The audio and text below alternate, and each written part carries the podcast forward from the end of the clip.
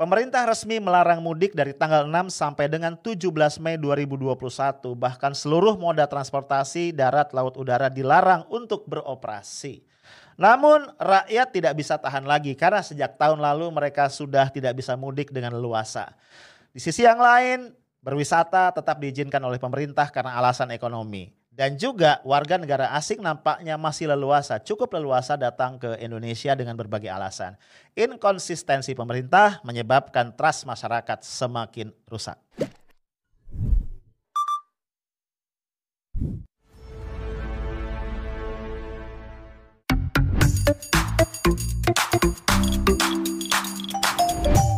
Halo guys, ketemu lagi kita. Jumat 7 Mei 2021. Satu, gue harus minta maaf ya. Beberapa hari kemarin sempat kosong nih. ya, gue menghadapi beberapa kondisi yang gak memungkinkan gue eh, gue untuk ke podcast ya, untuk nyapa lu semua, buat ngobrol-ngobrol. But today I'm back gitu. gue juga harus minta maaf karena rubrik ini namanya masih coffee break ya. Tolong jangan dianggap memprovokasi lu semua yang lagi puasa. Jadi buat lu yang muslim yang lagi saum, gue ingetin jangan hilap ya sekarang break dulu aja, eh, nanti setelah adzan ya, setelah beduk maghrib. Oke ya bro? Nah, beberapa hari lagi lebaran, ya kan? Lebaran, lebaran telah tiba nih, akan tiba. Kalau kita lihat ya, secara sosiologis ya, kalau kita bicara lebaran tuh ada satu tradisi yang kayaknya melekat banget dan gak bisa dipisahkan. Gua gak tahu mulai kapan ya, mungkin udah puluhan tahun, bahkan mungkin ratusan tahun. Yaitu tradisi mudik. Ya, kalau kita lihat mudik itu kan dari kata udik ya. Udik itu kampung. Jadi mudik itu kira-kira pengertian yang paling sederhana adalah orang-orang yang tinggal di kota, orang-orang yang bekerja di kota, kuliah di kota yang berasal dari kampung, artinya mereka ini para apa? orang-orang yang melakukan urbanisasi begitu ya. Itu kemudian pulang kembali nih ke kampung halamannya. Nah, itu mungkin definisi yang paling basic dari mudik. Ya walaupun tahun lalu ya karena sudah corona juga sudah pandemi uh, kita nih rakyat sempat dipusingkan uh, oleh polemik antara mudik sama pulang kampung. Gara-garanya ya pemerintah waktu itu Pak Jokowi melarang mudik ya tapi kemudian mengizinkan pulang kampung. Sempet tuh ya Pak Jokowi diwawancara sama Mbak Nana ya sama Najwa Sihab itu kekeh ngejelasin. Jadi kata Pak Jokowi waktu itu gue inget banget. Kalau pulang kampung itu ini ya orang yang tadinya bekerja di kota ya mungkin karena perusahaannya tutup atau dia di PHK, dia nggak punya aktivitas lagi. Akhirnya dia kembali ke kampung halamannya. Itu katanya adalah pulang kampung.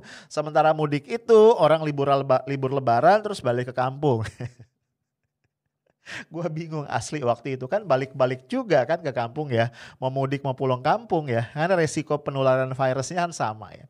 Ya jadi guys uh, persoalan mudik ini kan jadi problematik ya dua tahun terakhir ya. Lebaran tahun lalu sama lebaran tahun ini. Ya Sebabnya apalagi kalau bukan pandemi COVID-19 yang kayak sampai tahun ini nggak kelar-kelar. Ya. Ekspektasi kita kan tadinya ya eh, tahun ini udah selesai nih, jadi kita bisa lebaran dengan normal ya, bisa pulang kampung atau mudik dengan normal ya tanpa masker ya kalau bisa. Ternyata masih jauh. Lah Awal dari persoalan ini adalah ya, kalau lu ingat ketidakjelasan kebijakan pemerintah mengenai mudik, ya kan? Uh, eh, gue ingat sekali beberapa waktu yang lalu itu Menteri Perhubungan uh, mengatakan pemerintah tidak melarang mudik tahun ini. Nah, waktu Menteri Perhubungan ngomong begitu, ya Satgas COVID-19 membantah. Intinya mengatakan bahwa kabinet, pemerintah belum pernah membicarakan ini secara khusus dan belum ada keputusan tertentu mengenai hal ini. itu pernah gue bahas ya di podcast gue. Gue jadi geleng-geleng ya. Ini ini yang bingung nih banyak ya. Masyarakat yang mau mudik akan bingung ya. Travel ya eh, persewaan mobil apa segala macam juga bingung. Dan yang bingung adalah virusnya. ini virus COVID kesel ini boleh mudik apa enggak. Nah kemudian terjadi polemik dan akhirnya pemerintah mengeluarkan satu aturan main yang menegaskan bahwa mudik tahun ini dilarang. Semua kendaraan ya angkutan mudik baik darat, laut maupun udara dalam periode 6 Juni ya eh sorry 6 6 Mei sampai dengan 17 Mei ya itu nggak boleh beroperasi. Wih dahsyat. Kayaknya di bab ini nih ini lebih ketat dan lebih tegas kayaknya dibandingkan tahun lalu. Oh, rame kan masyarakat wah gitu ya. Dan biasa kan karena dibatasi ya tanggal 6 sampai tanggal 17 Mei akhirnya orang mencoba nih berusaha agar bisa mudik sebelum tanggal 6 kan begitu. Bahkan sempat ya pihak kepolisian mengatakan kalau ada yang ingin mudik sebelum tanggal 6 itu akan kami fasilitasi, akan dibuat lebih lancar. Walaupun kemudian dibantah sendiri oleh kepolisian ya. Jadi kalau kita lihat ya, menurut gua persoalan mendasarnya sebenarnya lebih kepada ketidakjelasan aja nih ya policy dari pemerintah. Ya, inkonsistensi dari kebijakan yang dibuat, diralat, ya kadang-kadang yang membuat instansi apa, nanti diralat oleh instansi yang lain. Jadi rame ya, yaitu para ruguh ya kalau kata orang Jerman, rakyat ada sibuk berpolemik sendiri. Nah, kemudian guys ya kan tadi kan dibolehkan sebelum tanggal 6 kan gitu ya. Orang berbondong-bondong nih ya dan itu semakin mendekati tanggal 6 itu semakin padat ya. Nah, lu lihat nih misalnya ini salah satu uh, fenomena di satu pelabuhan di Sulawesi ya. Nah, lu lihat nih videonya.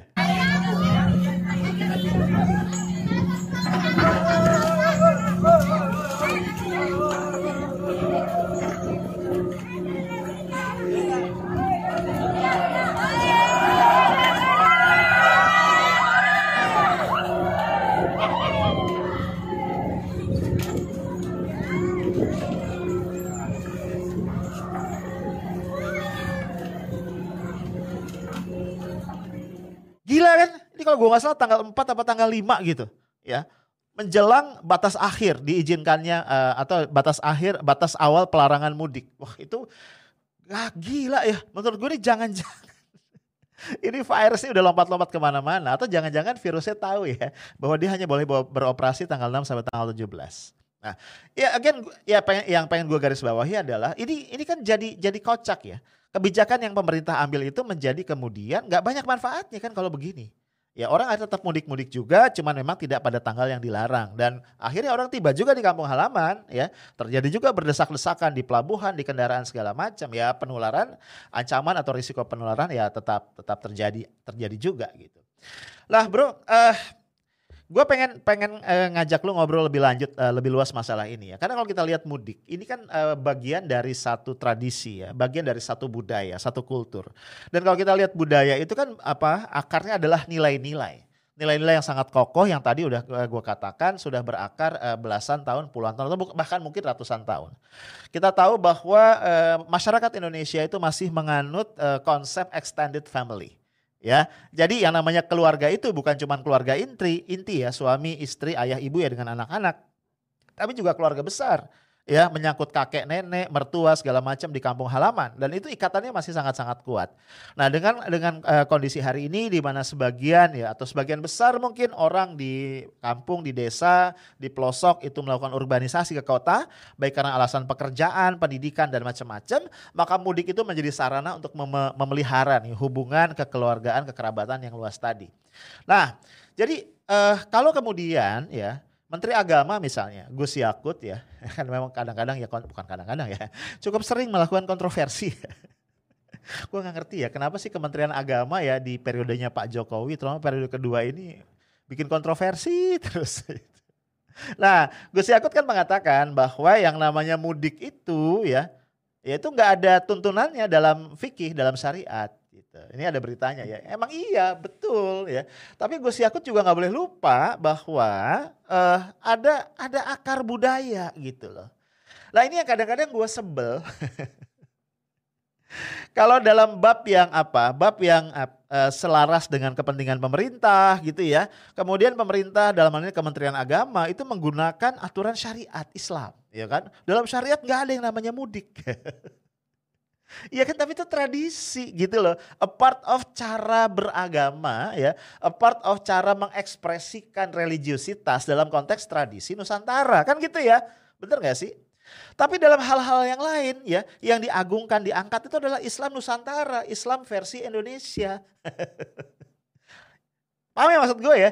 Ya ini kan apa mudik itu kan bagian dari berislam cara Nusantara gitu loh maksud gua ya. Jadi jangan dipersoalin. Jangan kemudian gara-gara ini apa kepentingan pemerintah ke arah tertentu lalu dijadikan dalil gitu loh. Bahwa ini nggak ada dalam fikih, ini nggak ada dalam aturan syariat. Kan kacau ya. Nah, Bro, yuk kita lanjut ya.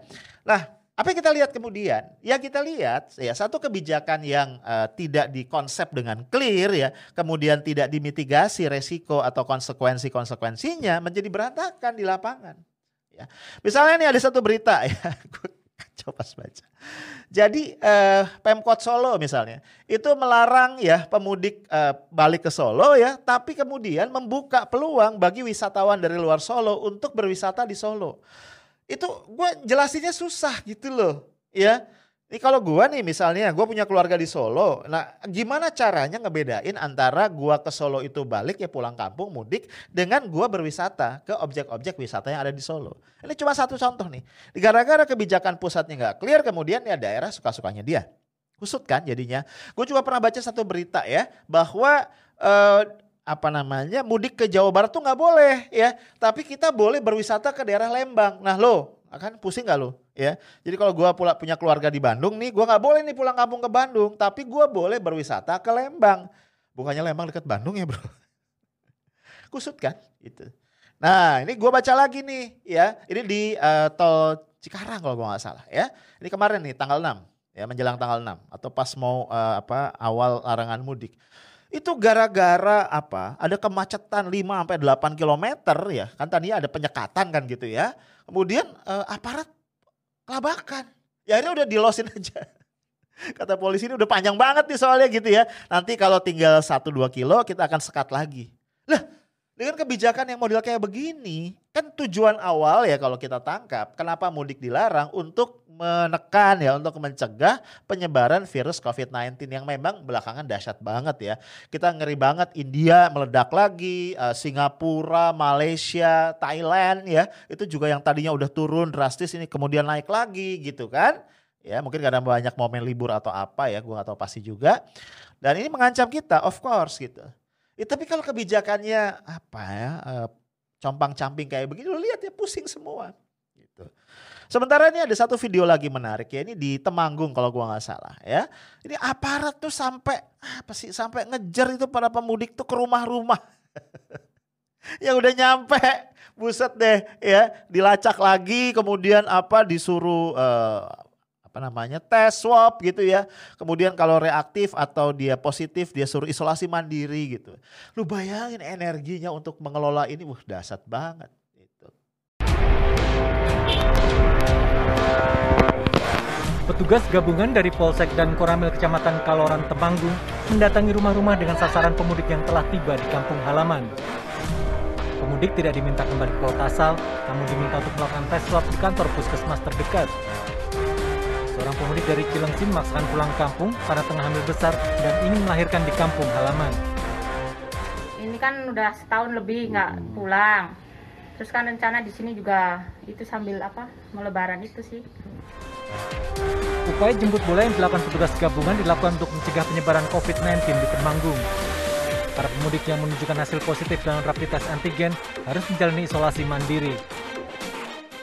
Secara mandiri ya untuk biayanya swab ini eh, Rp225.000 yaitu dibiayai atau membayar oleh yang bersangkutan atau mandiri. Tercatat sudah ada belasan pemudik yang tiba di Kabupaten Temanggung sejak hari Sabtu. Mereka telah menjalani swab test oleh Satgas COVID-19 setempat. Apalagi nih katanya nih lihat beritanya pemerintah juga membentuk satu apa pasukan untuk pemburu, memburu para pemudik. Wih, sampai ke rumah-rumah. Ya, ini juga ada berita pemudik yang udah nyampe jauh-jauh dari Jakarta sampai ke Jatim nih. Jawa Timur, suruh balik. ya, tanggal 6 disuruh balik gitu ya. Begitu sampai di pintu yang disekat, pintu tol disekat suruh balik. Padahal mereka sebagian besar bilang udah berangkat sebelumnya ya tanggal 5 atau tanggal 4. Iyalah ya, pasti berhari-hari kan dari Jakarta. Nah, guys, again ya, semua ini menggambarkan tadi kekalutan, ya carut marut dalam penyusunan kebijakan. Ini strateginya itu nggak nggak clear. Belum lagi bro, rakyat itu kan nggak bodoh juga ya. Sulit bagi mereka tadi mencerna ya. Kenapa misalnya mudik dilarang, tapi wisata enggak. Nah gitu kan, ini menjelaskannya tuh susah gitu. Kalau alasannya bahwa iya soalnya kalau wisata dilarang ini akan semakin menekan eh, ekonomi yang kita masih krisis ya, masih minus loh bro ya. Yang katanya digadang-gadang akan mulai positif itu masih minus ya. Pertumbuhan ekonomi kita, kondisinya tuh masih krisis gitu loh. Nah katanya kalau wisata dilarang juga ini bisa parah. Nah sama ya, ini ada data nih ya dari Biro Pusat Statistik bahwa ketika mudik itu dilarang bro ya maka tekanan terhadap konsumsi penurunan itu kan dasar juga gitu. Jadi sama aja sebenarnya. Jadi maksud gua kenapa sih yang nggak yang dilarang tuh bukan wisata gitu. Instead of mudik ya. Karena kalau kita bicara urgensi gitu kan, ini mudik sama wisata kayaknya kalau menurut gua ya yang lebih ada urgensinya itu adalah mudik ya instead of wisata. Sampai gua pernah baca satu meme ya, itu mencerminkan ketidakberdayaan rakyat ya, keputusasaan. Nah di meme itu bilang begini, uh, pilkada boleh, ya wisata boleh, uh, apalagi tuh di situ ya, uh, belanja boleh atau apalah gitu ya, mudik dilarang. Sebenarnya lu ada masalah apa sih sama orang tua gua gitu. baca ketawa ya. Itu refleksi dari perasaan rakyat jelata yang bingung ya sama inkonsistensi kebijakan pemerintah. Nah, Bro, dalam skop yang sedikit lebih luas ya, masyarakat juga tambah bingung karena pada saat mudik dilarang ya, dengan alasan tadi menekan ya uh, penyebaran COVID gitu ya, pengendalian wabah. Kemudian justru penerbangan Jakarta Wuhan dibuka kembali ya dan mulai masuk tuh ya WNA WNA dari Wuhan ke Indonesia. Ya alasannya mereka ini adalah para pekerja asing yang sangat dibutuhkan dan mereka sudah memenuhi semua prosedur. Ini yang gue bete nih sama pemerintah nih ya. Selalu berpegang pada apa jargon-jargon atau pada statement-statement uh, formal ya uh, apa namanya legal formal semata, nggak bicara apa perasaan publik kayak apa, nggak bicara pers, uh, persepsi publik itu gimana, dan kayak nggak tahu aja ini masalah trust masyarakat ya.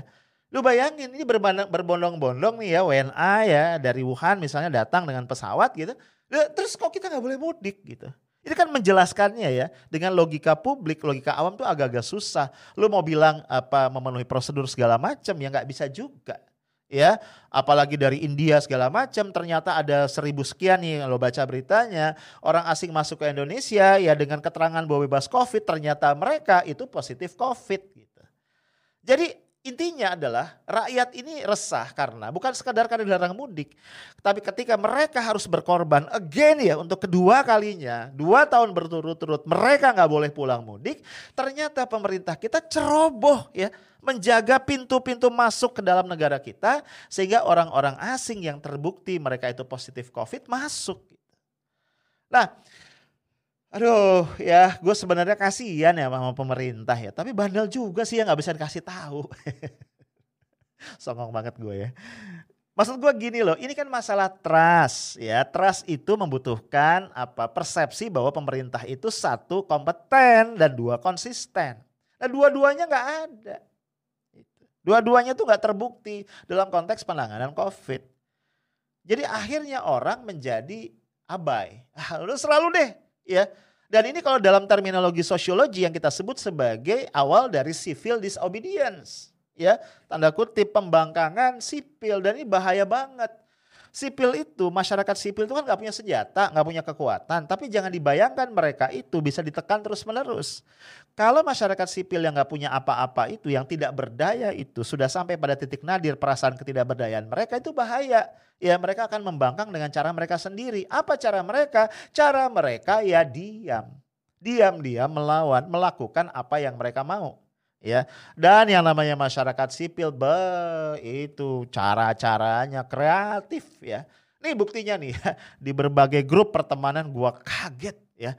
Beredar seruan untuk Hari Mudik Nasional tanggal 10 Mei. Mampus kan lo. Aduh, kacau nih, kacau. Karena menurut gua gini ya. Uh, ini ini ini kalau boleh kalau bisa kalau saja bisa diputar balik ini putar diputar ulang menurut gua ya kebijakan mudik yang jadi mudik itu diizinkan tapi dengan mitigasi risiko yang rapi gitu ya itu jauh lebih aman ya ketimbang mudiknya secara formal dilarang kemudian rakyat jadinya kucing-kucingan. Apalagi dengan tadi dengan spirit rebel ya dengan spirit melawan Gue gak tahu ya sampai kapan pemerintah akan terus mempertahankan pendekatan-pendekatan pakai bahasa pokok E seperti ini dan kemudian ya abai terhadap suara-suara publik dan juga abai terhadap berbagai fakta inkonsistensi yang itu dengan mudah ditangkap oleh publik. Apalagi kita sekarang di dunia digital ya. Kalau itu dibiarin, gua khawatir niat untuk mengendalikan penyebaran virus COVID-19 justru akan berbuah sebaliknya. Ngeri kita. Itu aja dari gua, stay smart and professional. Assalamualaikum warahmatullahi wabarakatuh.